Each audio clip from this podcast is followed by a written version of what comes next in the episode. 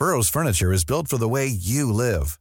From ensuring easy assembly and disassembly to honoring highly requested new colors for their award-winning seating, they always have their customers in mind. Their modular seating is made out of durable materials to last and grow with you. And with Burrow, you always get fast, free shipping. Get up to 60% off during Burrow's Memorial Day sale at burrow.com slash ACAST. That's burrow.com slash ACAST. burrow.com slash ACAST. Hi, I'm Daniel, founder of Pretty Litter. Did you know cats tend to hide symptoms of sickness and pain? I learned this the hard way after losing my cat, Gingy. So I created Pretty Litter, a health monitoring litter that helps detect early signs of illness by changing colors, saving you money and potentially your cat's life. Pretty Litter is veterinarian developed, and it's the easiest way to keep tabs on your fur baby's health right at home. Go to prettylitter.com and use code ACAST for 20% off your first order and a free cat toy. Terms and conditions apply. See site for details.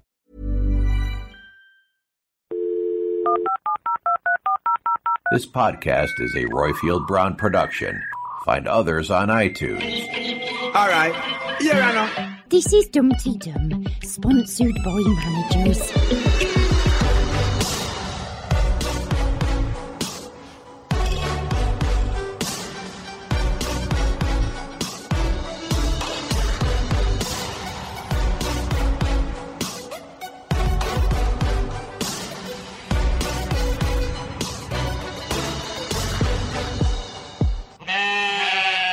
This episode is sponsored by Denise Tomlinson, who donated to Dum Dum so has nominated this charity to be highlighted.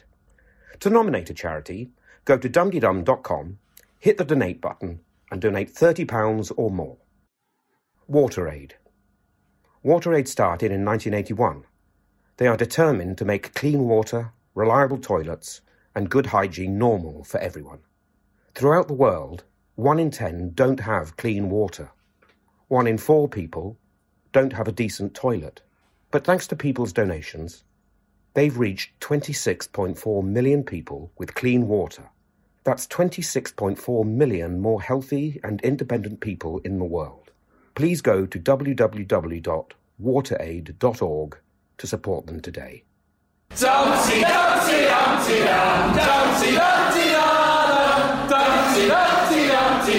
Dum, Dum,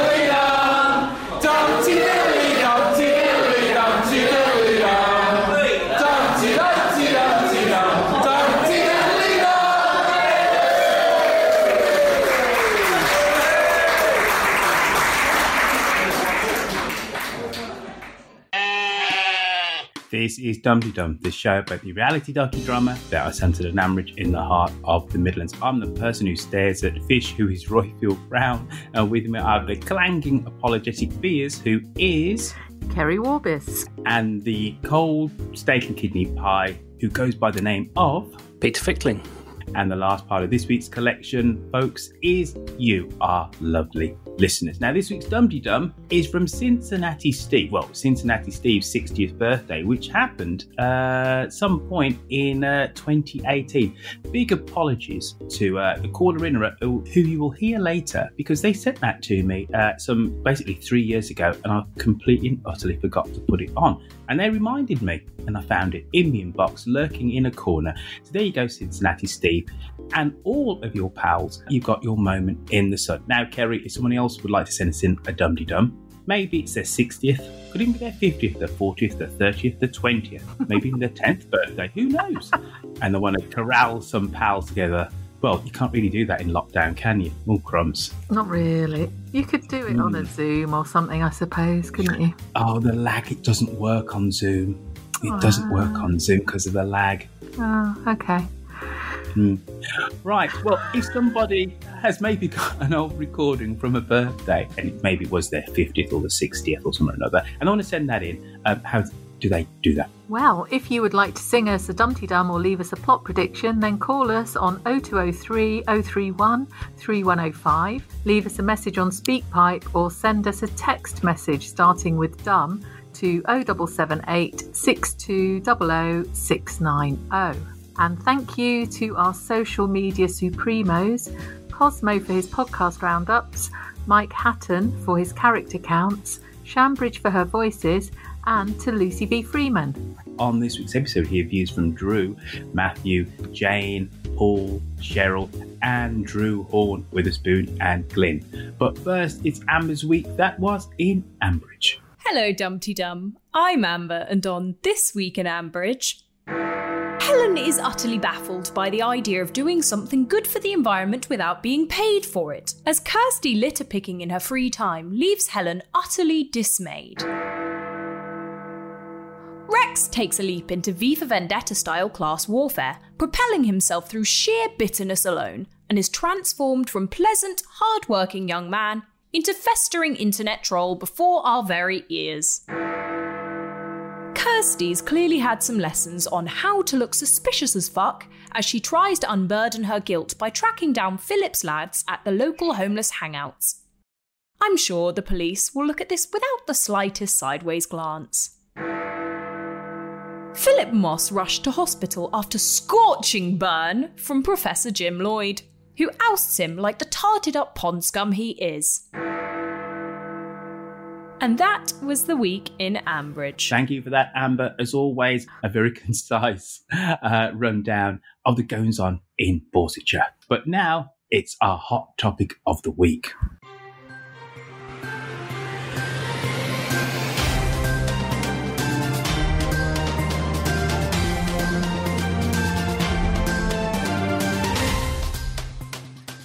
And this week's hot topic of the week is Brian Aldridge, squire of the village, every man of the moment, the two sides of him. Brian Aldridge, do we love him? Do we hate him? Is he a big pile of poo or is he just about right?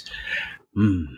Pete Fickling, generally you suggest the hot topics of the week, but I believe I'm just pitching the ball to you for you to um, pass it on to our Kerry. So why don't you set the scene on Brian Aldridge this week, sir? Well, it's more about Kerry's deep and profound affection for him. I mean, as, so, as sure as the sun comes up and the moon takes its place at night time, Kerry, you know, chimes in with her deep, unabiding affection. Mm. And I'm just, you know, I feel it must have been rock this week because he was an absolute shitbag. Mm. Well, Well, here's the thing, though. I don't know if that metaphor really stands up, Peter, because the moon doesn't always replace the sun at night time. Sometimes it's a full moon or a Oh, new God. moon, and there isn't a moon Such a pedant. Oh, that's me. That's me. Anyway, sorry, uh, Kerry. Uh, you're going to defend Brian Aldridge. Well, I I do adore Brian as a character. As I've mentioned before, I wouldn't want him as a boyfriend, husband, lover, whatever. But I know that we're all we're all referring to him bursting into the shop and saying to Kirsty, um, what was it? He said, "Oh, hello, half of the gruesome twosome," uh, and then he laid into her completely about being a hypocrite because she'd drawn his family through the mud and loved every minute of it. So he was doing the same to her in the village shop. For one thing, I didn't think he would have actually done that. And I know he'd been irked by Harrison copying him for a speeding ticket just before that. But I just don't think Brian would have marched in without his mask on. That was quite not funny, but the fact that Jim shouted mask and it had to be Brian who hadn't put his mask on, didn't it? Striding into the shop for goodness knows what. Well, Jennifer's supermarket delivery had only half been delivered, hadn't it? So it was was an emergency, I'm sure, at home. It was a bit of a domino rally of kind of annoyance, wasn't it? You had Harrison all sensitive and beaten up because he was perceived as being a light touch and having you know let the village down with the not you know fingering the um, mosses. Mm. He then takes that out on Brian when he might have you know on a, on another day being a bit more gentle. Brian then storms into the shop. Now is unable to bite his tongue and forgive, you know, Kirsty. Despite, you know, I thought they reconciled quite sort of affectionately a few months ago. Then, of course, that sort of sets Jim up for his righteous fury later on in the um, in the week. It was all sort of it was all happening, wasn't it? It was you could it, the whole week was set up in that one scene. Yeah, I, I know Brian has got his, his dreadful side, but it, would he have really said putting up a postcard for more cheap labour within a couple of minutes of catching sight of Kirsty? He's normally sort of smoother. He's not. He's Mm. not so crass. I just. He, but he, they did have that reconciliation, and I thought that Mm. was. A, and and at least you know, like I mean, I, I've had a few problems with my neighbours recently. I mean, um, with um, noise. You know, you you pick your time to go around and say Mm. something, don't you? And it's the same thing with they live next door to each other. You wouldn't just have a slanging match in the in the village shop.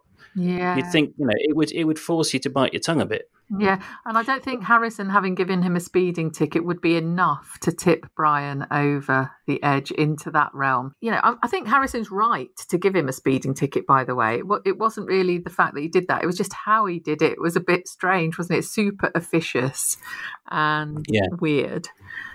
Also, in Brian's defence, a little bit, I thought he was great with Neil later on when Neil was super, super worried about the auditor being in and, you know, panicking about maybe losing his job and Berrow falling apart and stuff. And Brian really reassured him and said, like, none of it is your fault, Neil. No way will I let anything happen to Berrow.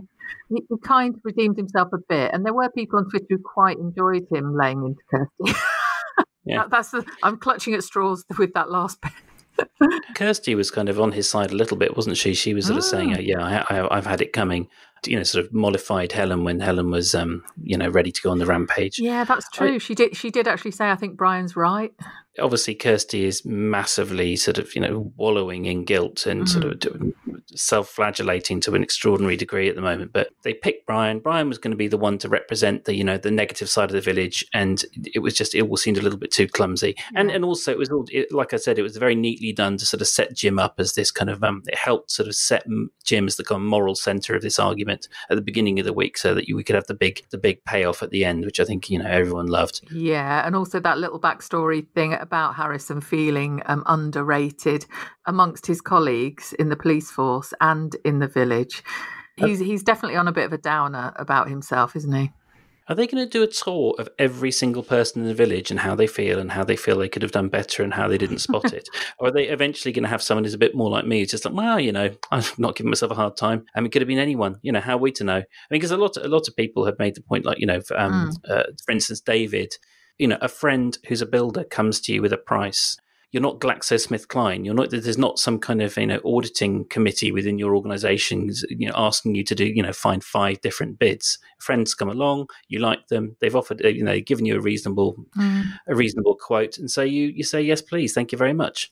It's interesting and it's enjoyable to listen to, but it is it is starting to get a little bit too much. Hearing every single person's kind of um, um, hand hand wringing. I think Gavin's going to shake things up when he appears.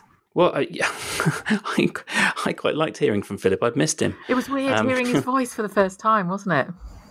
Yeah, and there he was, you know, trying to be all charming to Alistair. And, uh, you know, Alistair, I mean, it was, Alistair, Alistair I thought was, it was very well acted. This is the point I felt a lot of people were missing throughout the, the whole slavery plot line.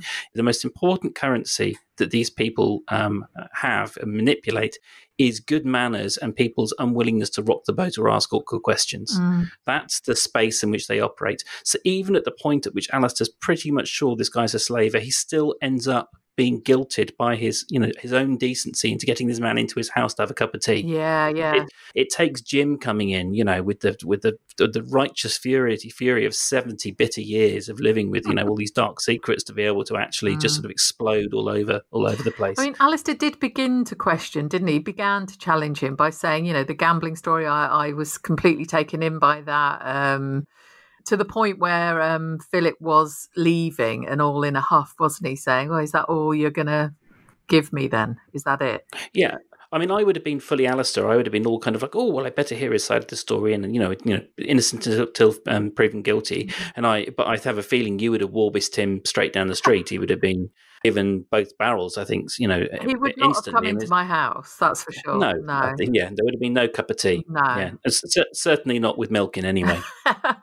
um, it, when Jim was was saying, um, you know, you haven't offered our guest a cup of tea or a drink or something. That was funny when um, Alistair was very baffled by that, wasn't it? And all of us were like, "Oh, Jim's up to something. What's it going to be? Will it? Will you could just feel every i mean whoever it's dishes were put down um tvs were turned off you know everyone sat which is like okay here we go this is months and months and months of waiting coming to fruition this is going to be absolutely glorious it didn't let down it was wonderful was. i really enjoyed that It was, and I wasn't actually expecting that to be the thing that happened. I I thought Jim was setting up a trap for Philip, and that he knew that Philip was in his house. You know, when he walked in and kind of went, "Oh, it's you." I thought he knew he was in there already. He'd rung the police, and they'd be waiting outside. But this was better. Hmm. Exactly. What was the killer line? Um, I hope the rest of your life is a living hell or something. Yeah, may you be trapped in a living hell. That's the one. Cynical me then made a very, you know, bleak reference to Brexit Britain. But anyway, I think my favourite bit was when he said, You are weak and pathetic yourself. I think a couple of times I kind of was, I was like, oh, is he talking to me? Is it, you know, this is a, maybe Philip and I got more in common than I thought. It was, it was like, oh, it was very harsh. Uh, when Philip said fake news as well. Only idiots say that. One of the things they had to do, obviously, was you know they had they had Philip giving the sales pitch for you know how he wasn't a slaver. He was actually a man who'd found Mm. a nuanced and slightly tweaked version of normal trading practices to try to make a situation work for everyone.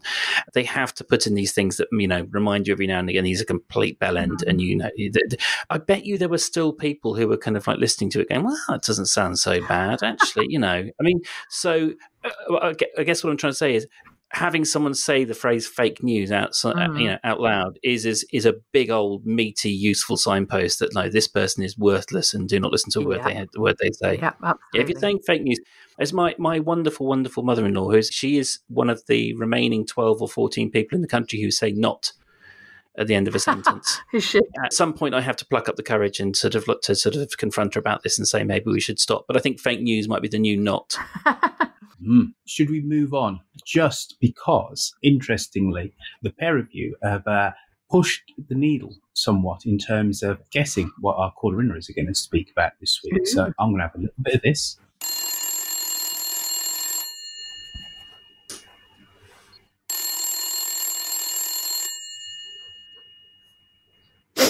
Hello, Average 3962. And let's start in the east. Let's start in Tokyo, and it's Drew. Oh, hi there to Roifield and whoever else is manning the desk at Dum Dee Dum Towers this week. This is Drew calling with a missive from the Dum Dee Dum Tokyo branch office.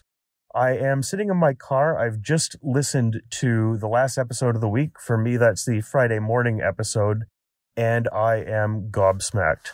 I am in awe. I hadn't made the connection between Jim's past trauma and this current storyline.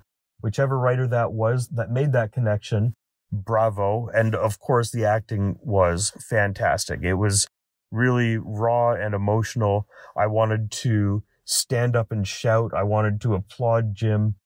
Uh, I was driving, so I didn't. But uh, fantastic. The uh, important missing piece of this puzzle is still Gavin, right? Because Jim's explanation isn't true at all. There is no question in my mind that, you know, he didn't find those three guys. He bought those three guys. Otherwise, how would he know, you know, how would he have the relationship with the slave trading network? Or he tried to sell Blake back in, oh, I don't know, June or so. He sold all three of them in, in December. And these, these were two separate slave dealers that he was talking to. So he didn't just sort of stumble into this thing by accident. He's been doing this for a while, and those three probably aren't the only victims. Anyway, uh, those are just the two points that I had. Have a good week, everybody. I uh, really hope that Phil ends up getting his comeuppance and that it happens soon. All right, see you all later. Bye. Well, if you had clapped whilst you were driving, Drew, I think Harrison would have stuck you with a ticket or something, wouldn't he? He'd have, he'd have enjoyed that. Yeah, exactly the same. I hadn't connected Jim's past story to this one, so therefore was not expecting Jim to do what he did and link it all back to himself having been taken advantage of. So it, it, it was sort of stunning that moment.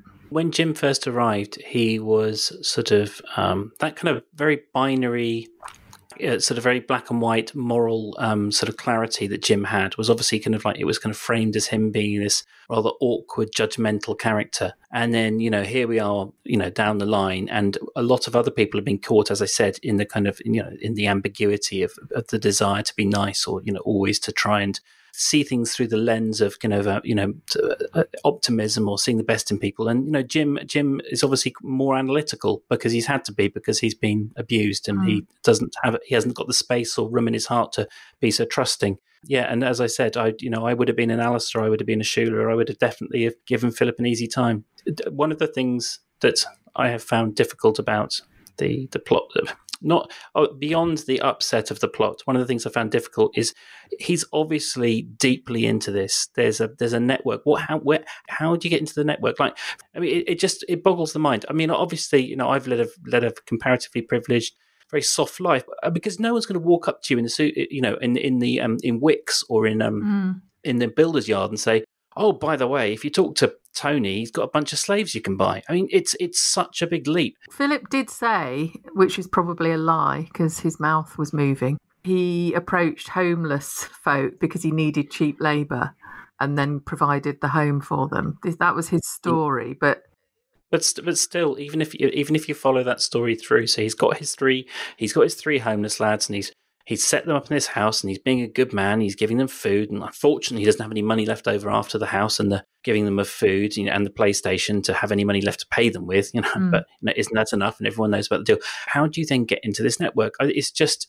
I don't know. I mean, uh, yeah. I guess the whole point of the plot line is that people like me, people like Roifield, as he said several times, you know, to his credit, don't we don't know Mm. how to access these networks. But it, Yeah. it is it's very depressing I think Drew is right in saying that these three slaves that we're all aware of are likely to not be the only ones. You know, not have been sort of just wandering past the yard as Yeah, yeah. as Philip said, he has intentionally gone out Mm. using, uh, um, you know, probably guided by someone more experienced. Mm. I don't know. Obviously, I don't know how you access a network w- of which you can buy and sell um, human beings. But that's the one bit of Philip's story which to me did ring true was how he stumbled into this pit of moral evilness. And that it was somebody who worked for him and then he couldn't afford them and then they were homeless. That bit for me did ring true because, but I don't know. I don't know. As you said, Kerry, um, Philip's mouth was moving, so it was probably just all lies. But in, in terms of how you are in business, you know, the margins are thin. And then there is somebody who used to work for you, and then you, you see them homeless, and you say, well, you know, and th- that bit did make some level of sense, but his mouth was moving. So who knows? Who knows? We've got lots of calls. So uh, let's move on from Drew. All right, so Drew is on the old tractor. And uh, the great news is for our Drew is there's not one, not two, but three people in Tokyo who are on tractor. So I suggest um, you all say, what's Japanese for hello? Is sayonara hello and goodbye? Or is it just goodbye? What's konnichiwa? Is konnichiwa hello? I'm very, very embarrassed. I actually studied Japanese for a while and I can't remember. Sayonara sounds like a goodbye to me. anyway, uh, whatever the uh, Japanese is for hello, I feel this is kind of like language 101. Why don't you all go onto Tractor and message each other? Look at the map, zoom in. Uh, you can see the three of you and just say um, hello, but uh, suitably in Japanese. Uh, moving on from Tokyo, now going to northern Portugal. It's Matthew. Hello, all Dumpty Dummers. It's Matthew here in northern Portugal. So the dust has yet to settle in Ambridge following the unmasking of Philip, and the blame game has already begun. One weaponizing it was Evicti Rex, one of the Fairbrother brothers. With Rex in full swing, he did what any angry young man would do and moaned about it on social media. However, given the lack of attention his incendiary words gathered, I can only assume he posted it to Parler shortly before Amazon, Google, and Apple put it in the bin. Speaking of accommodation, Greenacres was the place to be this past week. You can bring a love interest back by night, enjoy a custom made breakfast in the morning, and then sit back and watch your academic host verbally eviscerate a monster.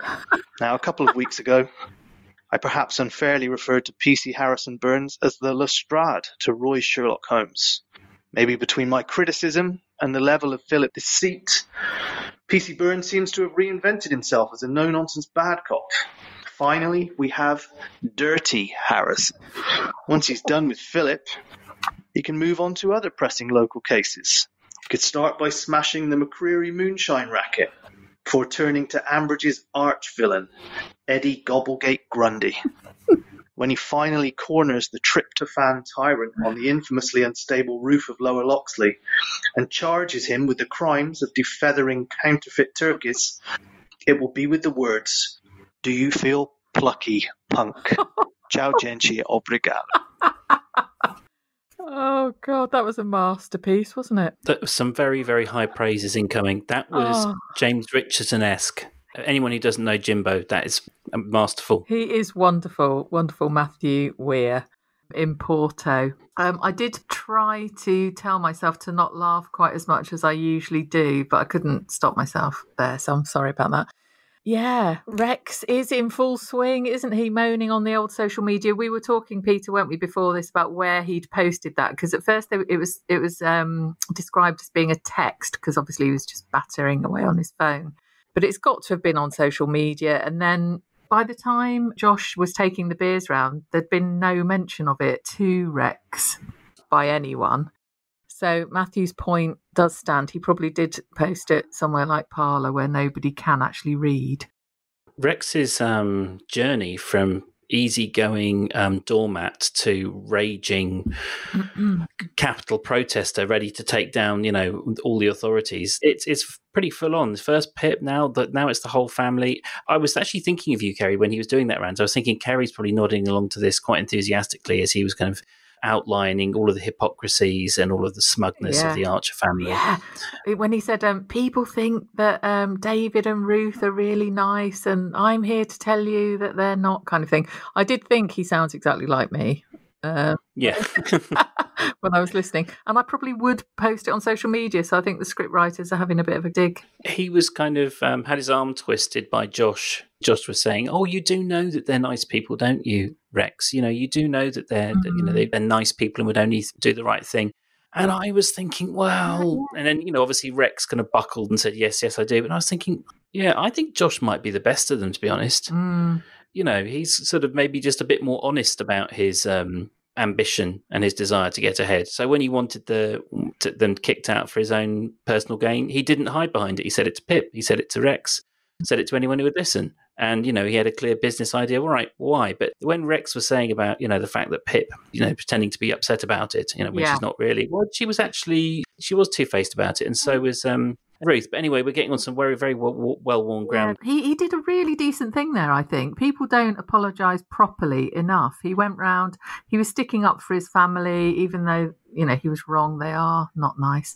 He was really trying to build bridges there, wasn't he? And, and why Rex would feel aggrieved at having to leave Hollow Tree. Re- Yeah. Rexit. And it also, I'm glad to hear Gobblegate's back again as well. Um, there's a very vulgar, potty mouthed tweeter who often makes some rather crass jokes about the Archers who um, made references to Gobblegate when um, Tracy was trying to get home from Jazzers. But anyway, um, 13 Minute Man is who I'm referring Oh yeah, to. yeah. I liked the dirty Harrison. Do you feel plucky? Yeah, Matthew is now filed uh, alongside Pat and a few other people with, Mhm. uh, you know, um, caller inners who just make me feel ashamed to even be speaking into the microphone. Same. Smashing. Well, uh, a praise indeed, Mr. Weir, over there in Porto. Hello, Dum Dee Dum. First time caller in her, My name is Jane. I'm a painter, as in an artist painter, and I'm in Glasgow. I got into the Archers during Brian and Siobhan's affair, which makes me really vintage. I found Dum Dum during the first lockdown and immediately felt, well, sort of indiscriminately in love with all of you. So I had to call in this week because the Jim and Philip episode was Shakespearean in its brilliance. Witherspoon mentioned in the Facebook page that it was a fantastic weaving together of the two storylines. And yes, the study of selfishness, self centeredness, and sociopathy has been stunning in the understanding and exploration of the complexities of a character like Philip, complexities which only really exist in the lives of other people around him who, naturally enough, reach for normal human explanations for his behaviour when really it is very difficult to understand the sociopathic character because, in a way, it is an empty hole. Just look at Donald Trump. Look at Donald Trump for the best example. So, what else did I want to say? Oh, yes, I love the storyline and Jim's reaction are aligning with the current political chaos. It feels very timely and satisfying indeed. So, lots of respect to the writers. And poor Kirsty, I think she comes in for a lot of criticism when really her behaviour at the moment regarding the volunteering, etc., is to be expected. The trauma she's experienced has caused her to ricochet like a pinball machine. I feel enormous sympathy for her. Anyway, lots of love to all at Dum Dum from Glasgow. Oh, and my builders rejected my scones. They seem to like toffee pops instead. So cheerio. Thanks Dum Dee Dum for everything you do. Lots of love. Bye. Oh, Jane, why did the builders reject any scones? There's been a lot of Archer's chat about uh, exactly what to, what's the appropriate food to Hmm. give to. Oh, that was um, last week, wasn't it? It was Philippa with her um, chunky Kit Kats. Roifield. Mm-hmm. I feel I am some level of an authority on on builders at the moment, and yeah, it's energy drinks. That's what they get through now, as far as I can tell. In London, anyway, got it got to the point where it was just a little dance we did every morning. Just you know, hello, would you like a cup of tea? No. An occasional real cup of coffee, but then it, it had to be like a real cup of coffee. Mm. No, But anyway, no snacks. No, you know, I offered all kinds of stuff. I mean, once or twice when I was making lunch for the family, they would have some of that. But you know, anyway, Isn't it nice But- to know that someone is in love with us all? absolutely. I mean, and blanket as blanket as well, no exceptions. So that's you know that's good. that that would have been fantastic. It's like, and um, I got into it uh, during the um, the lockdown, and I love you all except for Peter, who's a stuck up, sexist, racist, racist gobshite and can just f off. For anyone who feels like that, I would have wholeheartedly agreed with uh, my my self confidence is at an all time low at the moment. So I would have fully gone gone for that. Oh, why is that, Peter? I've been chin up all through the lockdown, and I think it's you know I just it's finally got to me. I'm a late comer to the. I mean, I've been all kind of like trying to see the positives, and I think it's Yeah. finally got me. But Jane's voice was lovely, and I would have loved her to have annihilated you in her beautiful Scottish Yeah, voice. and I'm I'm planning to become Scot- Scottish when um, Jo- uh, Rosie Porty has um has has said I can become Scottish. So that's pretty much decision made. I think Nicola Sturgeon will be receiving a um a sealed envelope from Rosie in the next few weeks. Really? I will be Peter McFickling. Yeah. She was right as well, Jane, about the sociopaths being difficult to understand, but and yet being a gaping hole. I like. That's the that's the perverse thing about sort of psychopathy and Mm. sociopathy, if that's the correct way of putting it, is obviously they are masterful at reading us Mhm. and imitating us. And yet, you know, from our point of view, just that their behavior is, is so alien and so impossible to decode. I mean, that's, again, is probably their success, isn't it? Because how could you suspect what these people are up to? Because they are, you know, because it, they're so happily, or not happily, even so comfortably evil. Yeah. Ooh, scary. Mm. I'll tell you what, our, our Jane uh, McCance is somewhat of an accomplished and a celebrated artist uh, over there in Glasgow. So if you go to Jane McCance, uh, M double C A N C E dot com, uh, you can see her, her see her artwork, see her paintings. Sh she's a wonderful person. So that's Jane over there in Glasgow. Now it's Paul. Hi all, I'm Paul from the New Forest side of the wonderful city of Southampton, but I'm also fortunate to spend many months of the year in Fuerteventura. I'm a first time caller in era. I think I've been a constant Dum Dee Dum listener for over four years. I remember I recorded a group of about 80 of us singing Barwick Green at my friend and likewise regular listener Cincinnati Steve for his 60th birthday party. Unfortunately, it never made it onto the show. I consider my Archer's vintage to make me a long lost member of the Gabriel family. Walter Gabriel's was one of the first voices I remember, and I always loved Nelson's lugubrious tones. Oh, to have a voice like Jack May. I was prompted to call this week for two reasons. First, it was just a brilliant week. I believe one of the main reasons soaps are so addictive is because we usually know more about what's happening than the characters do. So the handling of the ongoing fallout on the modern slavery story was really fascinating. Yet again, John Rowe as Jim Lloyd was brilliant and it was great to hear him. The whole omnibus was excellent and made me think again about how much I miss the six episodes a week format. Secondly, something that's been in my head for over a year now. It's part of the they don't know what they don't know premise I referred to earlier. Wasn't Ed originally introduced to Timothy by Oliver? Or have I, have I misremembered? That introduction nearly cost Ed everything, and I don't think Oliver has ever found out that he inadvertently started a chain of events that cost Ed and Emma a precious year of their relationship and their dream home. I wonder what he'd do if he knew. Anyway, that's it from me. Stay safe, take care, count your blessings. The Archers and Dum Dum are two of mine. Mug of tea raised to you all. Thank you. Cheers. Aww. Mug of blessings back. Yeah, that was an interesting thing that Paul has said at the end there about the Timothy introduction by Oliver. Yeah, I think I think a lot of us were assuming Timothy was somehow sort of caught up in the Philip plot line, weren't we? I mean, Mm. this was not too late, but that you know, I mean, Borsa just doesn't seem big enough to have five or six, you know, like a Richardson's and a Krays you know, you sort of suspect that all of the ne'er do wells are kind of linked up somehow. Yeah.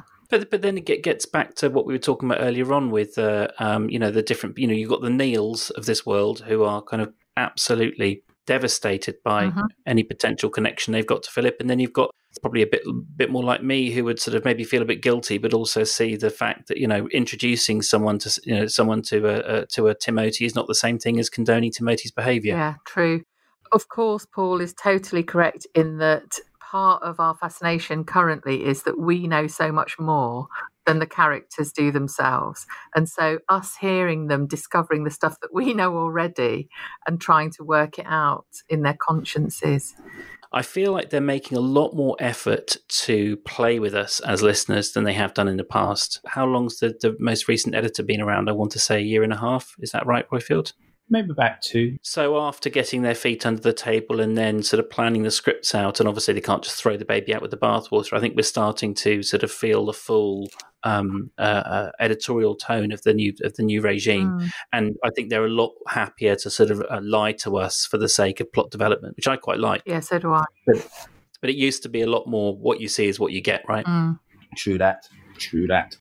Paul, hopefully you've heard the start of the show. If you got this far, Paul, you probably have heard the start of the show. And you would have heard Cincinnati Steve, your best mucker's uh, 60th birthday. So there you go. Three years late, but we got there in the end.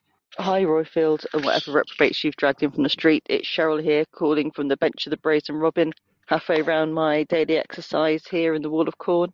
First time I phoned in a couple of weeks, just because I felt the 70th anniversary episode was a real breaking point, an end of Act One in which we found out what a rotter Philip is, and the beginning of Act Two where the village take the fall out, hopefully heading towards Act Three, where the police and the legal system do their bit and actually punish him. A couple of things from this week. I was really taken with the conversation between Brian and Neil and what that meant in terms of Neil as the honest man who feels guilty even though he's done absolutely nothing wrong. And Brian as the real sort of voice of reason and calm and reassurance in a way that I just don't think that Neil would have got from Justin. Moving on to Jim and his fabulous conversations, both in respect to Trazer with that lovely crossword thing about, you know, three being a crowd, and then moving on to Philip, where he lulled him into that false sense of security and, and allowed him to tell his tale and, and delude himself into believing he was reasonable, and then wrapping it all up nicely, handing it back to him on a plate and saying, you know, take a look at yourself and look how horrible you are. Wonderfully acted Mm. we knew exactly what Jim was thinking and where his mind was going, and, and you could feel everything he was putting together. Uh, it's the beauty of knowing this character so well now, of how this has come together and how right I think that felt. But what on earth was Alistair doing letting him into the house? It was just just bonkers. I mean, anyone else would have said, "Not being seen with you, on your way, boy." Obviously, the genius of, of Jim and what he did was that both him and Alistair have now heard exactly full story that they can take to the police and, and be credible witnesses when the whole thing goes to court. That's true, isn't it? I didn't even think of that. Jim and Alistair can take that to the police. And reprobates dragged off the street. Roifield, in, interesting parallels between your management technique and Phillips there. Well Yeah. done. Yeah. Are you going to give us three square meals soon? Well, no, but you, you got a Nintendo, was 64 to play with? How's that? Great. She was right, Cheryl, about Brian being that calm, reassuring person towards Neil. Yeah, she put it better than I did. That's what I was trying to say, basically. Yeah, uh, and also the key, the key bit, you know, about lovely, lovely Jim again, not just with the Philip stuff, but that whole thing. He knew Tracy was upstairs, didn't he? Now, just a quick note, everybody. We have raised 5,904 uh, British pounds for Unseen. And actually, there's been a rather large donation which has been made to Unseen through Charity Aid. The great listener, or listeners, because the husband and wife team uh, that, that did that, uh, said, Roifield, uh, don't mention our names and don't mention the amount. But all I can say is utterly thank you. Thank you to everybody who's donated so far. As I said, it's £5,904 to date. And definitely thank you to the husband and wife team. They know who they are. And I sent them a message and says, bloody hell. And they went, mm uh, know, it's all right. Um, we're just doing what we think is right. And definitely thank you to you. Now, what we are going to do is on the 29th, that's Friday the 29th of this month, we are going to do a Dum Dee Dum live. Ben Sexy Eyes Norris, who of course plays Ben Archer. And then we will unveil the recipient, uh, the lucky recipient of the uh, 70th anniversary script. And just to reiterate what Ian Pepperell said at the start of last week's episode, this has been signed by all the actors of The Archers. So if you haven't donated to Unseen yet, quite simply, go on to justgiving.com forward slash fundraising and it's Blake, Kenzie, and Jordan. Uh, you can go on to dumdydum.com and the link is there or go to us on Facebook or on the Twitters and you'll see the link there. Any donation, it's not an auction, will give you um, not only help us get to our new goal of 10,000 quid uh, to give uh, months or six months worth of shelter and support for somebody who's been a victim of modern slavery, but also go into the hat to potentially receive um, a signed 70th anniversary Archers script. Thank you to everybody that's made us get up to this figure so far. So technically, it's actually somewhat bigger than what it says on Just Giving because a large donation was made just once seen through Charity Aid.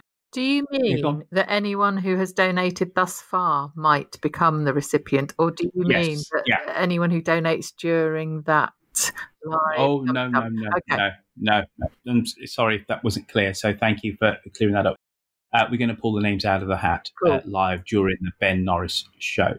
So um, lots of people have donated anonymously. Very obviously, if you're anonymous, I don't know who, who you are, but if you have left your name basically on the Just Giving page, your name will be put into the hat, and you never know, you might be pulled out of said hat. So uh, that was our Cheryl. Now it's Andrew Horn, and he's got some stuff to say, and I believe he's going to give somebody the clap. Greetings, Earthlings. Andrew Horn here. Now, one burning hot topic that we must address hobnobs. Those are the biscuits that we give to the workmen, builders, and people who come to the house. No one is getting their hands on my rich tea and fig rolls. They are exclusively for me. I don't know why you've got such a downer on rich tea biscuits, Roifield, but you're wrong. End of.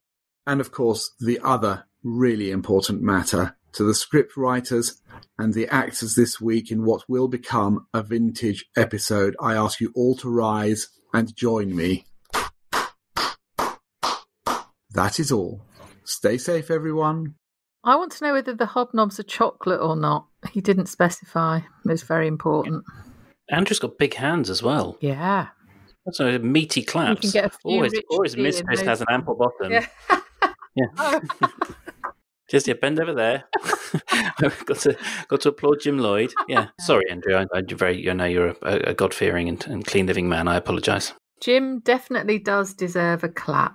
Uh, Yes, yes, that's true. Yeah. Uh, uh, Roifield has said um, a couple of times about how it took him a, a while to sort of um, fall in love with Linda, and I feel that you know Jim has gone on a comparable, if not identical, sort of you know arc. He's you know he started off as the kind of rather prickly, hectoring father, and he's now you know he's, he's right at the centre of things, isn't he? He can do no wrong for quite a long Mm. time. True. That, that is very true. You know, I think the saddest thing with, with, with Jim was was his lack of interest, affection, no parties, and so on. For the parent, and sort of thinking, "Oh my goodness," and and and it made sense as to how Alistair was, how he was, and that was the tragedy for me. That for years and years and years, what had happened to Jim had made him disconnect from his own child. Hey baby, I hear the blues are calling. Toss salads and scrambled eggs. Mercy. Greetings, everyone in Dum Dee Dum Towers, and to all Dumpty Dummers around the world. It's Witherspoon and Angus Haggis here. Today, I'm not going to discuss that great finale episode of the week, as I'm sure many others will. I do have two topics, and I hope you review both. First, going back to Shula not wanting to speak with Philip when he called. I'm actually going to support what she did. Whenever I see the name of a difficult or challenging patient calling, I always let it go to voicemail. It gives me a chance to listen to the message, hear what the issue is, and gather my thoughts to avoid saying the wrong thing. Obviously, if it's an emergency, I return the call immediately. Otherwise, I call back when I'm in a comfortable position and mentally prepared to talk. So, hmm. to the wannabe vicar, there was no need to get all Prince of Denmark about it. In the future, when parishioners call you with their problems, it is perfectly Christian to let it go to voicemail first, but do call them back. Second topic, Trazer. Following up on what I briefly said two weeks ago, I still don't want to see them as a couple. Yes, I do think Tracy is too good for Jazzer. We've seen a lot of maturing in her over the last year, and I think she needs someone who would help her strive to do even better. Even though we see sparks of improvement in Jazzer, I worry he would drag Tracy down. As I've mentioned before, I see Jazzer as the court jester of Ambridge, and I'd like to see him remain as a single man. You know, it reminds me of Sam and Diane in Cheers, who were more interesting and fun when they were flirting rather than when they were together. Also, it seems like in many of the couples in Ambridge, I'm not saying it all, the woman is more emotionally intelligent and sensible than the man, and I don't want to see Trazer as another one of those couples. Talk to you soon. Mm, with a spoon. The Shula thing, yeah, I get why you might leave difficult people who've come up on your phone to go to voicemail. The, the problem with her is if she'd done that, that would have been fine. But no, she was going, Oh, what do I do? What, what shall I do? It's, it's Philip. You know, just have some sort of decision making facilities within your brain to know what to do instead of behaving like that. That that's the thing. And I know she wasn't a vicar yet. That doesn't matter at all. Just you know what to do if Philip, cri- the slave master, calls you. Also, her crisis wasn't about doing the right thing by Philip or doing the right thing by you know the community. It was all about the effect it was was having on her. Yep. You know, she was worried for herself. Alan made the point that you have to. Was that was it Alan who made the point? Who you know you have to talk to all sorts. Yeah. It's not just being a vicar is not just a kind of like a giant you know echo chamber of you know hearing you know hearing the stuff you want to hear. So you might have to have a chat with some some um, some pederasts and Yeah. gerontophiles and uh, uh, uh, slavers and you know depending on the village obviously so take witherspoon's advice listen to the message but you are going to have to speak to this person even if it's just to tell them you know go to the police and tell them the truth But also, if she hasn't fathomed yet that there's going to be tricky conversations and tricky people coming up on her phone and stuff, yeah that's a bit I- odd, isn't it? Then the Trazer thing, uh, not wanting them to be a couple because Tracy's too good for Jazzer and that Jazzer might bring her down and he should stay single. I think that's writing Jazzer off a bit. Why can't he be set on this lovely road of actually feeling more fulfilled about his life because he f- is with someone important to him? He can't rise to challenges he doesn't have when jim needed support jazzer was there for him Mm. I think I've made comments about pig arcs before. He might operate around the margins and cut a few corners, but ultimately, when it's raining and Tom needed help on a you know Sunday or Saturday morning, he, would drag himself out to, out of bed to help. I mean, he I think when the chips are down, Jazz is someone you want it behind you. He's helped Ed out of a few scrapes over the years. I just think they've got a good connection. They speak to each other on the same level. I adore both of them, so nothing I'm going to say is, is supposed to be taken as a sort of criticism of either of them. But Tracy showed the complications of being a dedicated mother who is trying to also, you know, fulfill all parts of her life, including her love life.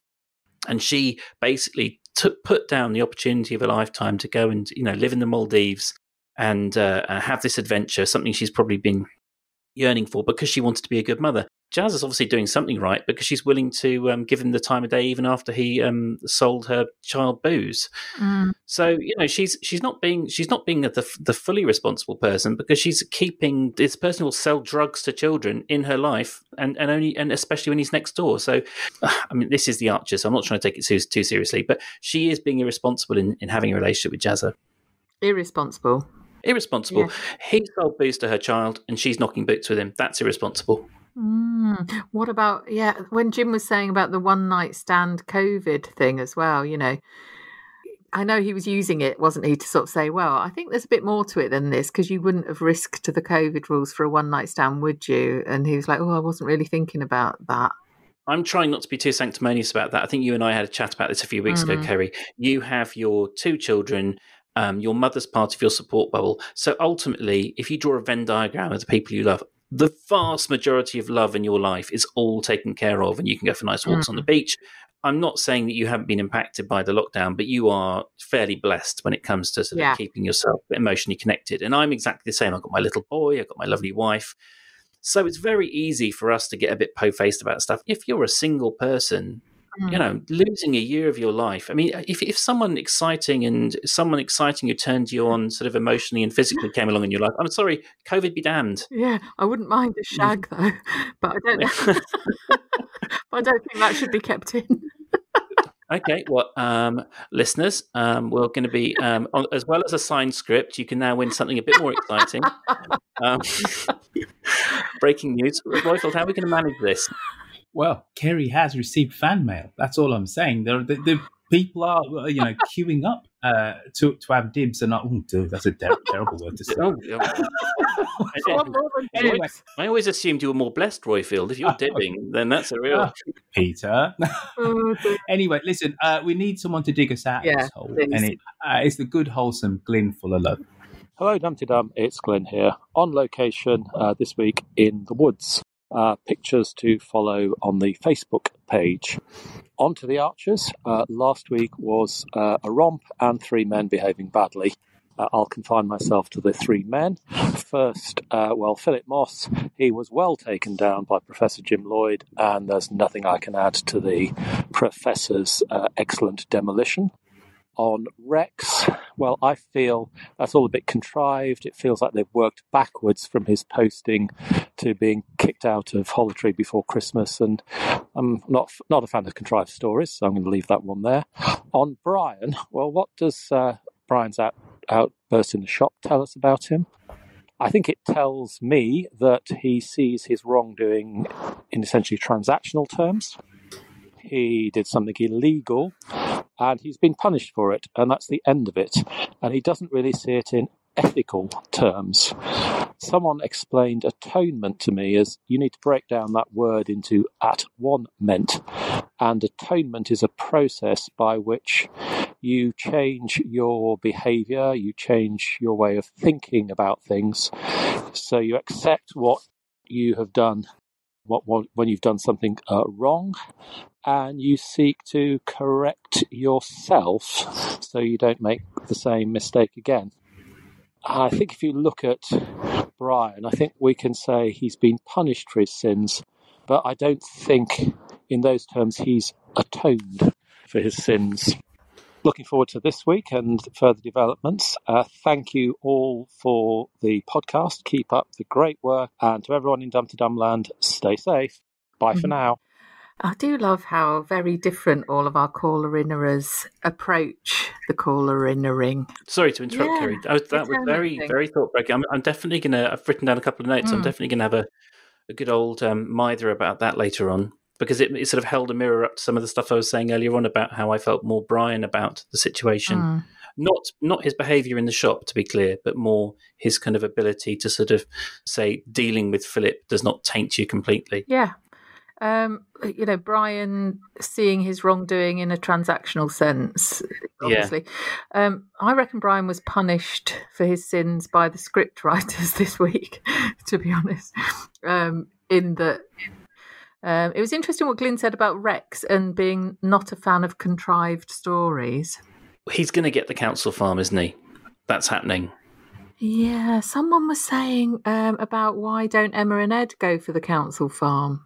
because the actors are they can only afford however many actors per three month cycle and those actors have already been used up on you know being put in a caravan and Oh. you know all the practical stuff sorry to be is that not the answer Oh, right, okay.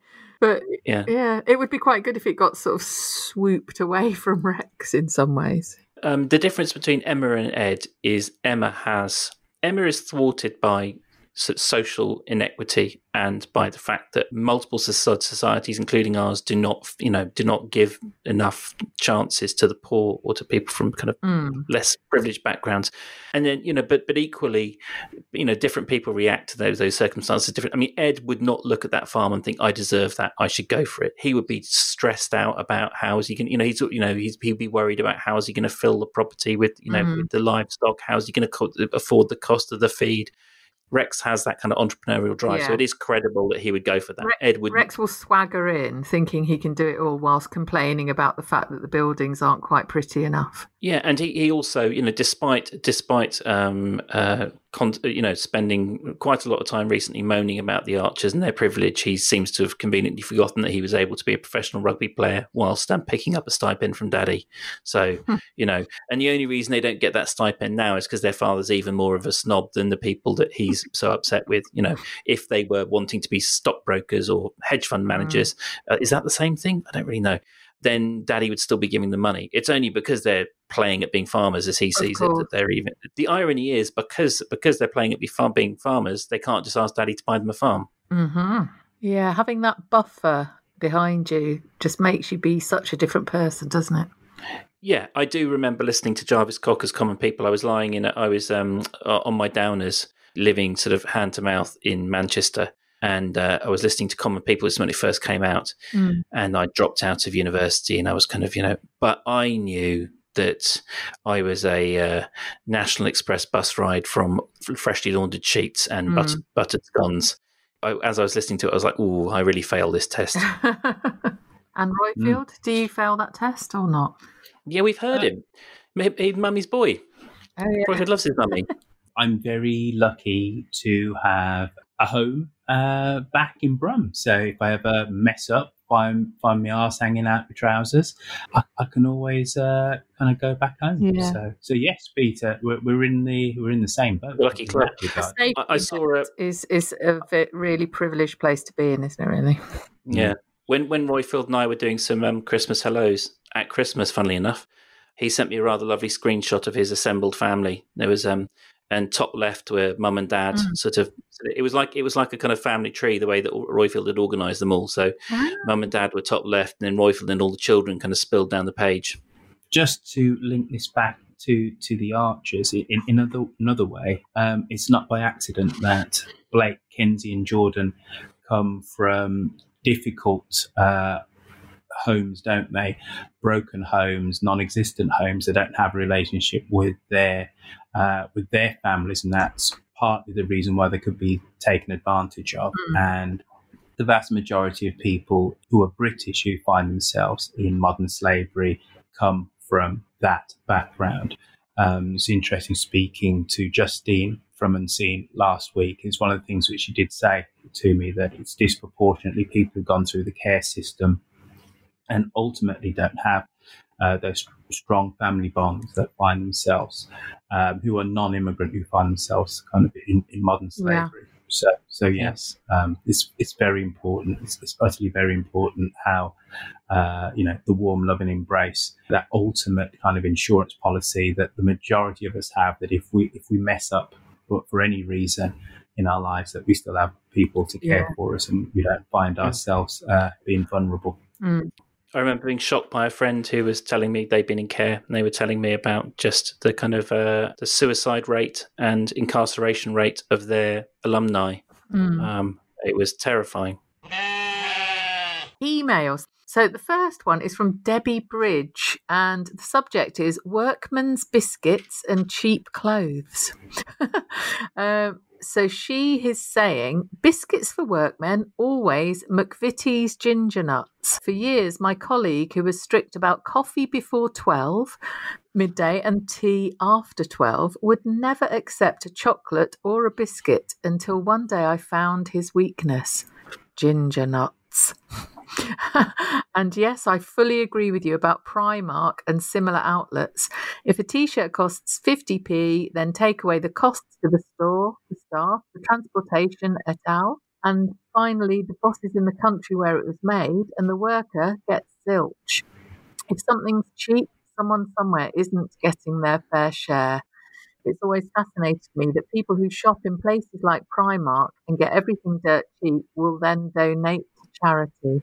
They paid the going rate for the goods they purchased, then maybe the workers wouldn't need the charity. Rant over. So that was split into between biscuits and cheap clothing.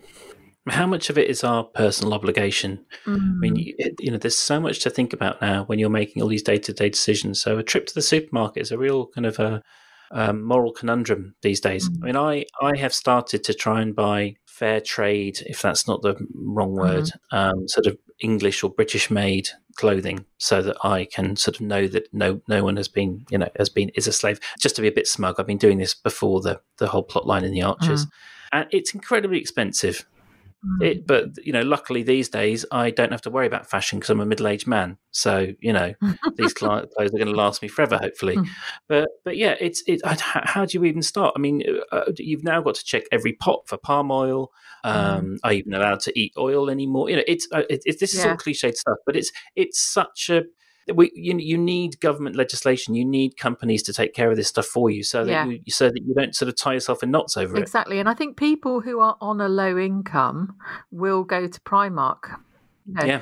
I certainly did when I was single mumming, you know, with two little kids and, you know, to get the sort of the boring things like baby grows and socks and pants that they outgrow within sort of a month or two. That's where I went for that sort of thing. Uh, yeah, sorry, Mac. Sorry, Mimi. You're going to have to be dressed in threadbare clothes and you know with stains on because I because my morals and more my my care for an abstract child in in Asia is is greater than my care for your the actual bullying you're going to receive at school. I should have thought more about why and how they were that cheap, but weirdly, just you know, they were on the high street and seemed reputable. Like Yeah. it didn't cross my mind, which is wrong of me. But also, I didn't have much money to spend. The biscuit thing's weird, isn't it? Ginger nuts, no thanks. Uh, rich tea, no. Fig rolls, my dad used to eat them, not a fan. Hobnobs, maybe. What's your favourite biscuit? Quickly. Uh, a ginger nut. I love a ginger nut. So if I'm ever, if I'm ever, yeah, if I'm ever round, um, thank you very much. Do you dunk or not? Ginger nut's not a dunking biscuit. I don't think. It Doesn't go well with tea or coffee. All biscuits are dunking. Just a. Are they? Yeah. Mm, well, I don't- I'm going to disagree on that one. I mean, no, those pink wafer biscuits, they're, they're not dunking biscuits. They're not even a biscuit, really, are they? They're like some sort of polystyrene or something.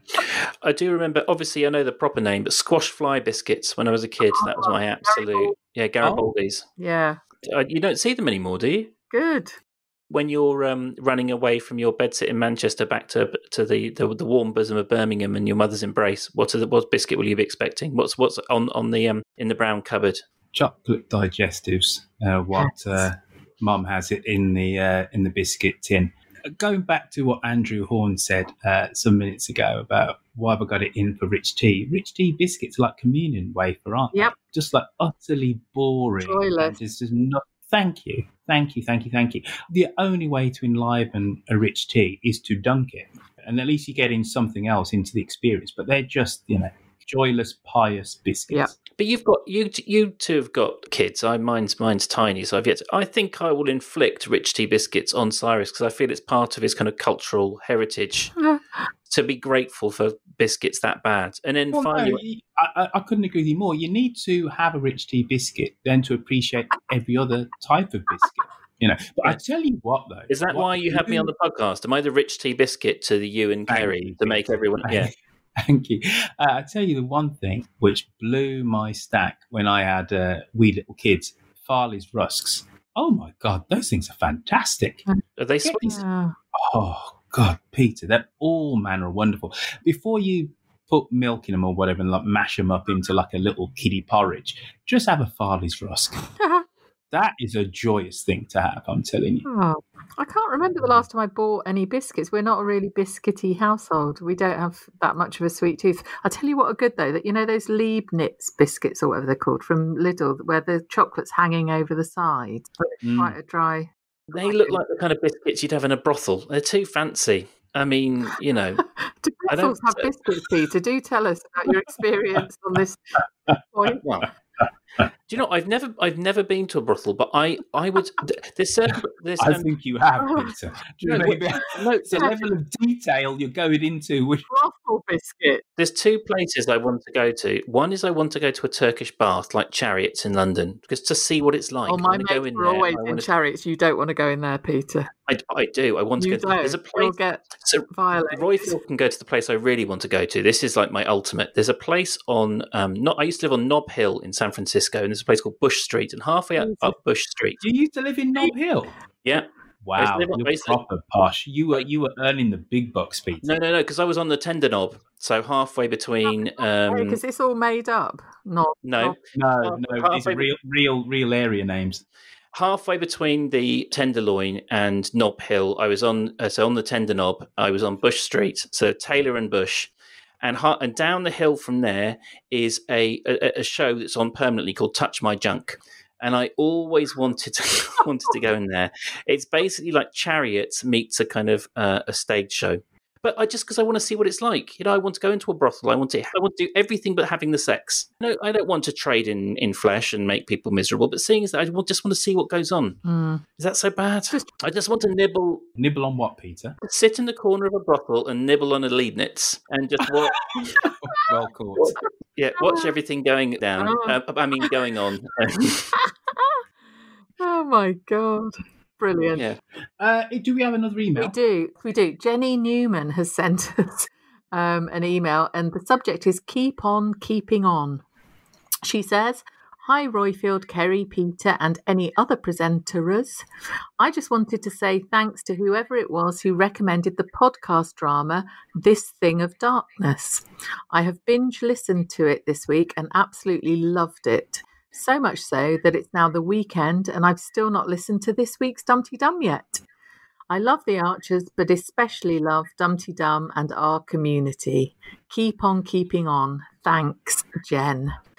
This is the thing with podcasts now, right? Is that it? Your life is just too full of them. There's too many podcasts. There's too much on YouTube. There's there's not no more space to absorb all of these different things.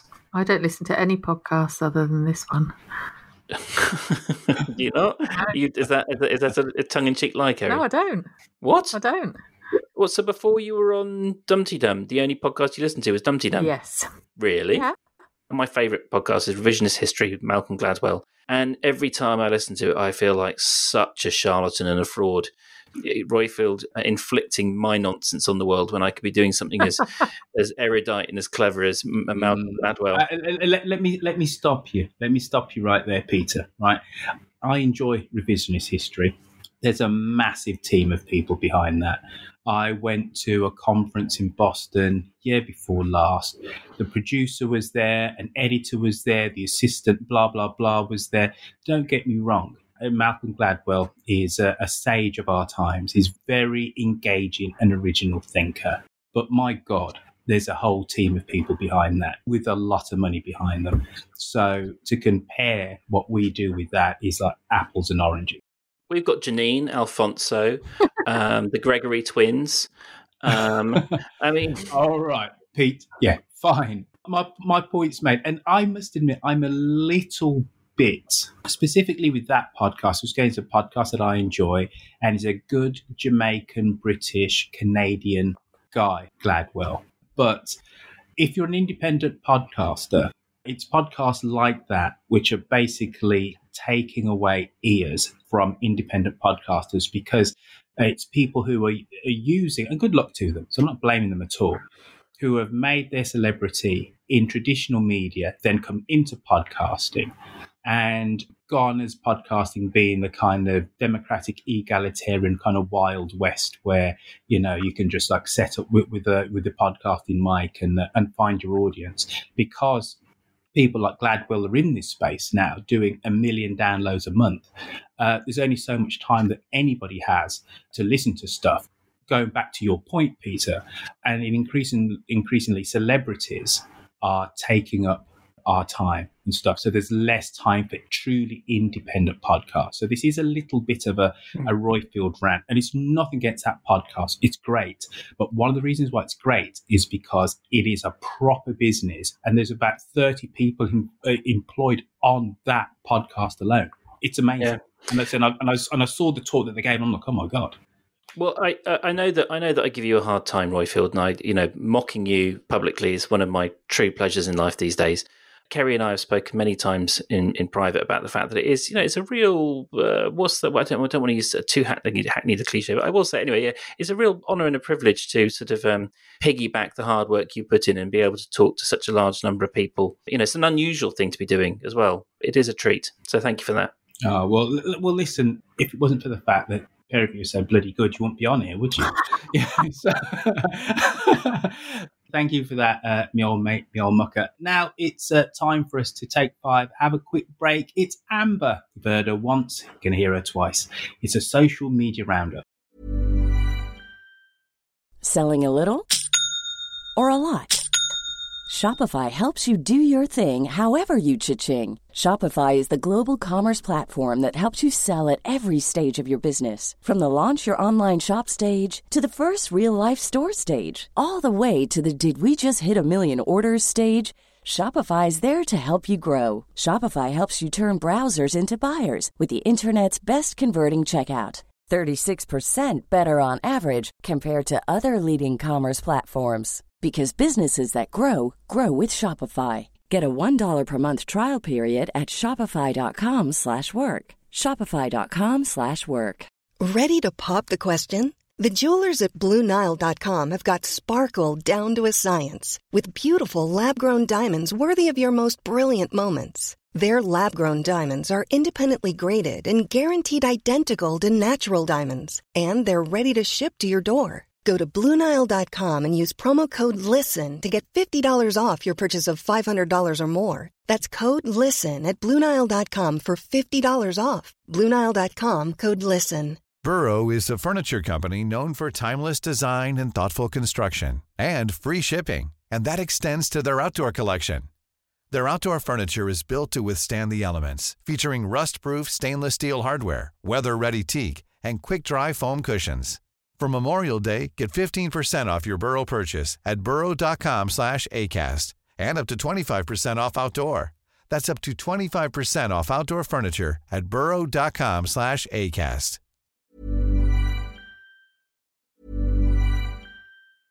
Normally, being a little extra might be a bit much, but not when it comes to healthcare. That's why United Healthcare's Health Protector Guard fixed indemnity insurance plans, underwritten by Golden Rule Insurance Company, supplement your primary plan so you manage out of pocket costs. Learn more at uh1.com. Mom deserves the best, and there's no better place to shop for Mother's Day than Whole Foods Market. They're your destination for unbeatable savings, from premium gifts to show-stopping flowers and irresistible desserts. Start by saving 33% with Prime on all body care and candles. Then get a 15-stem bunch of tulips for just $9.99 each with Prime. Round out Mom's menu with festive rosé, irresistible berry chantilly cake, and more special treats. Come celebrate Mother's Day at Whole Foods Market.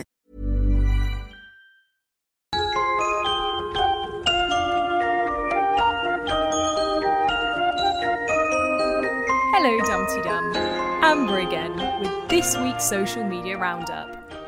Well, on the socials, Philip has understandably been talk of the town. Renuka Baldwin said, Wasn't Philip so cold in his account of how he took on the lads? Does he really believe he did them a favour? Does that count as lying if he truly believes he housed and homed them as a good deed? Or is he just a complete narcissist with a grandiose sense of self importance? Nolai Griffin, I hope I pronounced that right, sorry, said, This is the story he told himself, brackets, and Gavin, for years, so he's clinging to it, fighting to keep believing it because the alternative is pretty awful. Others believed Philip was undeniably aware of what he was doing. Admittedly, after reading this discussion, I'm more inclined to agree. Gail Elizabeth Batty said, It wasn't just a random one off, oh, I thought I was helping him out. He knew the black marketeers. He knew the lingo. He had contacts all over the country. Oh, he's a baddie, all right. He's trying to meet up with folks who would spread his tale of woe and mistaken meanings, but obviously Jim hasn't fallen for it. Maybe he'll try Susan next.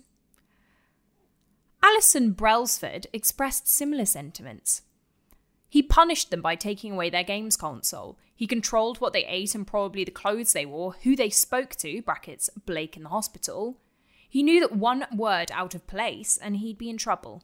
He called them horses, so didn't even look on them as human. It goes beyond arrogance. He knew what he was doing. Lisa Waite agreed. He was a tiny bit plausible in his self delusion until you remember how he sold them on to Victoria. Witherspoon wade into a lot of these discussions incredibly carefully and educationally, as per usual, providing helpful links for information providing helpful links for information and classifications in the DSM to try and steer people out of the willy nilly territory of bandying terms like psychopath and sociopath around, as well as educating on the classifications of personality disorders versus mental illnesses. It's always heartening to see informative conversations going on in the group. Thanks for that, Witherspoon. Springboarded from that, something I always love to see absolutely gassing up of my favourite character, Jim. Lillian McCarthy opened up this praise circle with big ups to the prof. Charlotte Yarker said, I lost it at I've been waiting 70 years to say that. Wow, or bravo, as Jim would say. Jonah Titchmarsh said he recognised Philip as an abusive personality like his abuser. He didn't know Philip was abusing anyone, but he knew he was capable of it. Witherspoon said it was a great link between the two storylines, and I agree. A real sign of good writing when they can yoke things together like that so seamlessly, purposefully, and engagingly. On that praise of the writers, Michael Wheelock said, Jim, I doff my cap at you, sir. Brackets, and to the scriptwriters as well. All in all, it seems we were in praise of a well written, nicely tied up week, with many of you coming on to express how much you enjoyed it as a fuller omnibus at the end of the week. Thanks, bye. Thank you for that, Amber. Right, Pete, we need some corking tweets. Do we?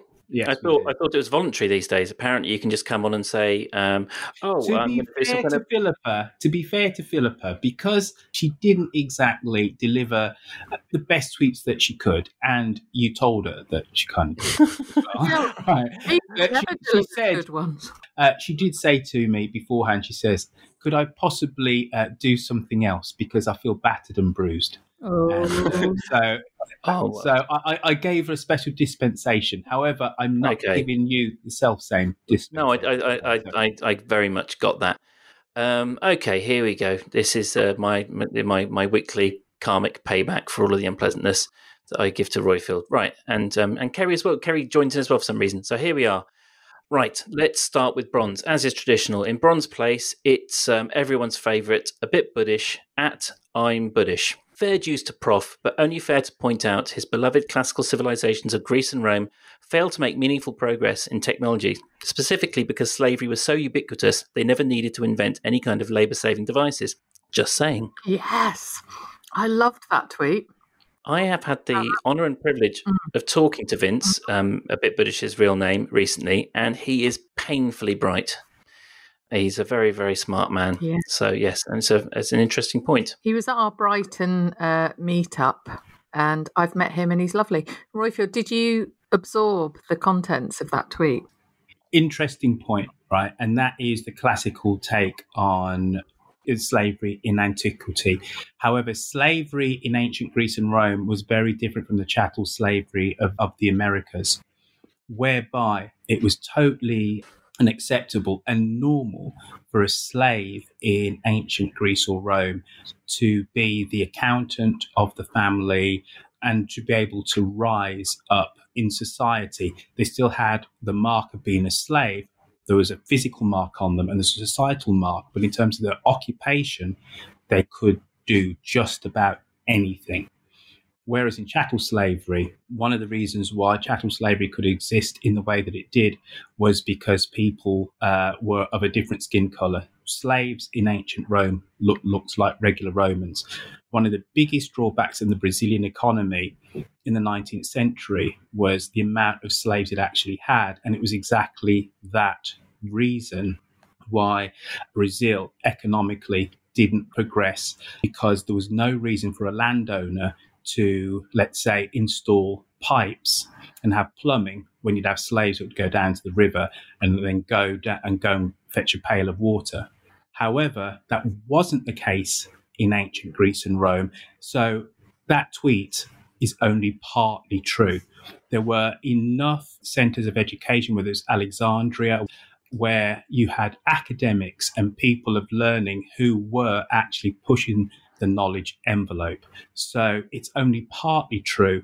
There you go. But very, very interesting, nevertheless. Yes. It triggered your response, which was also very interesting. Yeah, it, it, it's definitely, definitely partly true.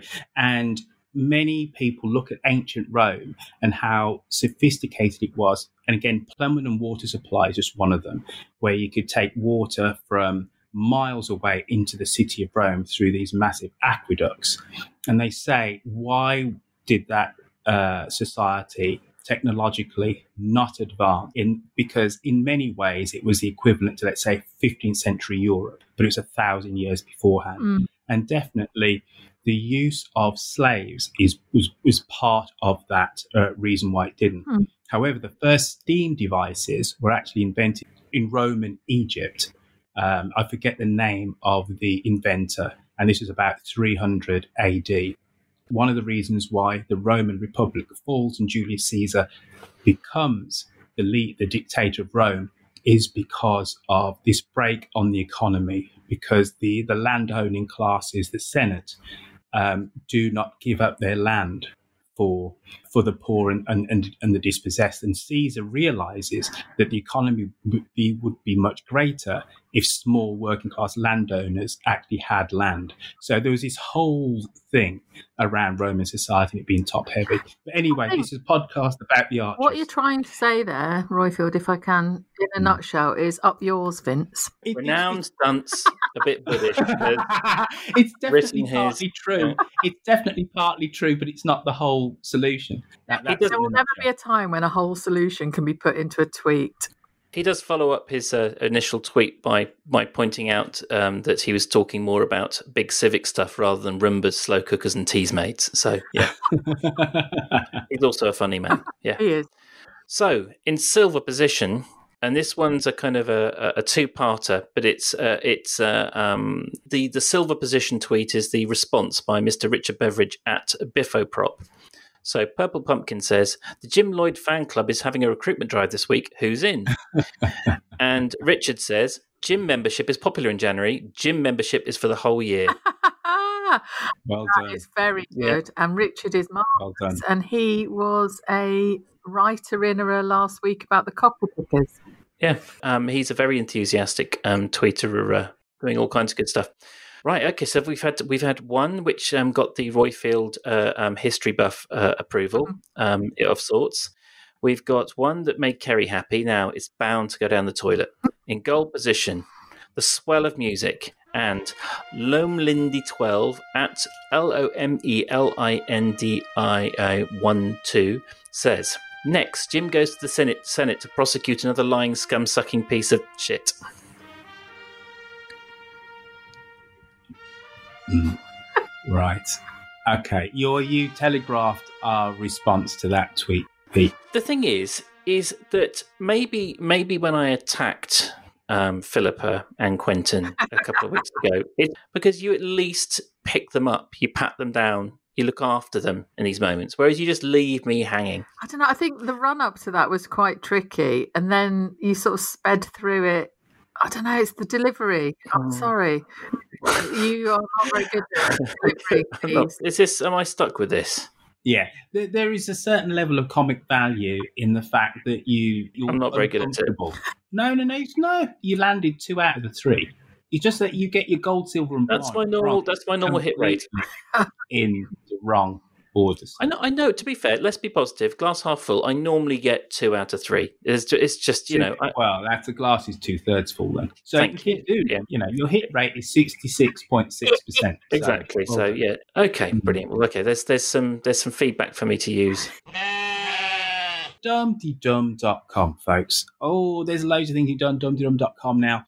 And uh, Tractor, Tractor, Tractor, Tractor. That's the big thing you can do on dumdeedum.com. And I've got to big up the people on Tractor who've been uploading images to their profiles because not enough of you bleeders are actually doing that. But some some of you have, and it's so nice to see your lovely, wonderful, shiny faces. Quite simply, and we've got this big ass map. When you when you go to dumdeedum.com and you hit the tractor link, you will see there are pins all over the globe. There's quite a lot in Australia. There's a few in Japan. Even the United Arab, Arab Emirates, put my teeth in, has a couple. And we celebrate that fact quite simply to join the map. Uh, hit register. It's over there on the top right. Create your profile. Now, it's not just because you're going to be pinned to the map. But also means that you can talk to Dumdy Dummers, fans of the Archers who are close by. Big up to everybody in Edinburgh and also in California. There are a lot of Dumdy Dummers in California. It, it's just a wonderful thing to behold. So if you all sat there at home thinking, how do I get part of this wonderful club, this wonderful community? Quite simply, go to dumdeedum.com, uh, register, create your profile, but you know what? Upload a pic. Now, to all you people who've been signing up in your droves, we had so many people. I had somebody sign up from North Carolina today, somebody from Central uh, California just yesterday. Go back onto your profile, hit edit, and upload an image because it brings your profile to life. And also, if you're in continental Europe, uh, there's a little cluster of you over there in Holland, um, which all wonderful to see. Talk to each other. But more to the point, if you're in continental Europe and you haven't signed up, go sign up, please. And uh, we want to give props. We want to support our European brethren because we miss you. Since January the 1st, we've missed you, but we're not a million miles away. Brexit has not happened on Dum Dee Dum Non Tractor. You can still buy merch on dumdeedum.com. Patreon. Help support the show by going on to patreon.com, giving us $2 per episode. You're going to have lots of uh, lots more content this month. There's going to be a Zoom on the 29th of January with Ben Norris. And also, I'm speaking to Charlotte Higgins end of this week, who is the um, head of the art section of The Guardian, who wrote that wonderful long form article about the Archers um, just last month, of which we were mentioned, but a lot of other bits of Archers fandom was as well. So we're going to talk about the cultural impact of the Archers. So we're trying to give you loads of content. Show us your support by going on to patreon.com, giving us $2 per show. Uh, I'm in Europe and I haven't signed up to Tractor yet. So Quentin keeps messaging me, reminding me, and I will do it very soon.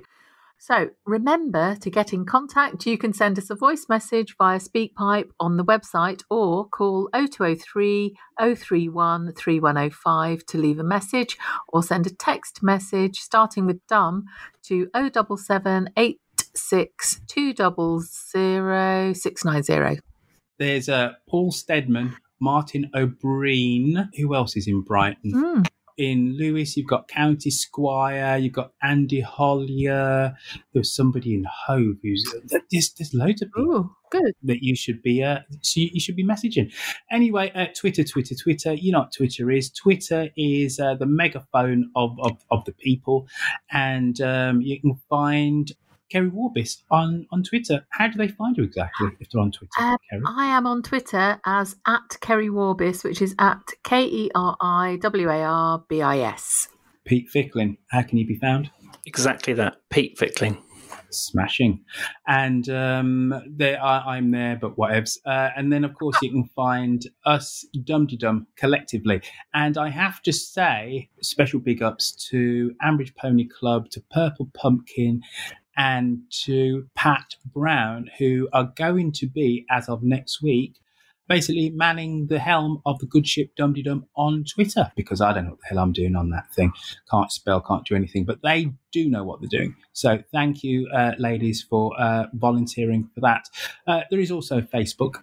Go onto Facebook, you type in Dum Dum, you get Dum Dum on Facebook, and you have lots of fun. And I'll tell you another thing you get: you get Glyn full of love and his pictures because you know he always goes on these walks and uh, then he gives us a little bit of a talk whilst he's on a walk through his village and gives us his musing on the musings on the last week in Ambridge. You get the photographic evidence of Glyn on his walks if you type in Dum Dum on Facebook.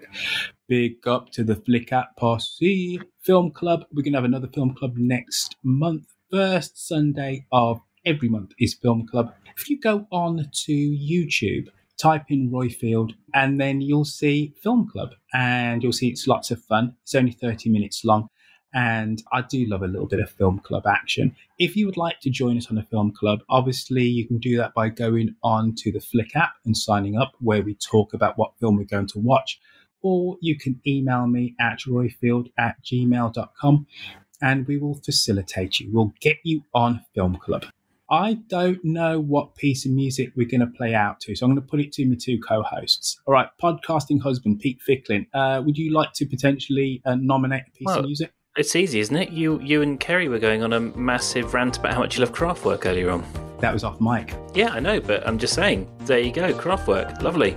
Um, does the metronomic, um, repetitive grinding sound of, the, of Kraftwerk not speak to the relentless um, uh, invasion and torture of you know of Philip Moss on not only the slaves but on you know the psyche of the listeners to the uh, the Archers? I'm going to say no. However, exactly. Keri and I have been known to do online dating, have we not, Keri? Yeah, not with each other. The B side to the model, that big hit, Yeah. which was Computer Love, Okay. would be utterly perfect. Lovely. So, Computer Love it is. Nice. Which most people don't realise is actually a double A side with the model. Mm-hmm. But all the radio stations played the model, so then they relegated it to being officially the B side. Lovely. I've seen them live. Very good. I, I'm confused. So I got I got I got silence for irrelevance, and then that nonsense came out. Well, nonsense. Okay, fine. Self-indulgent guff. What do you want? I mean, how, how was that self-indulgent by me talking about the piece of music that we're playing out, giving it some context?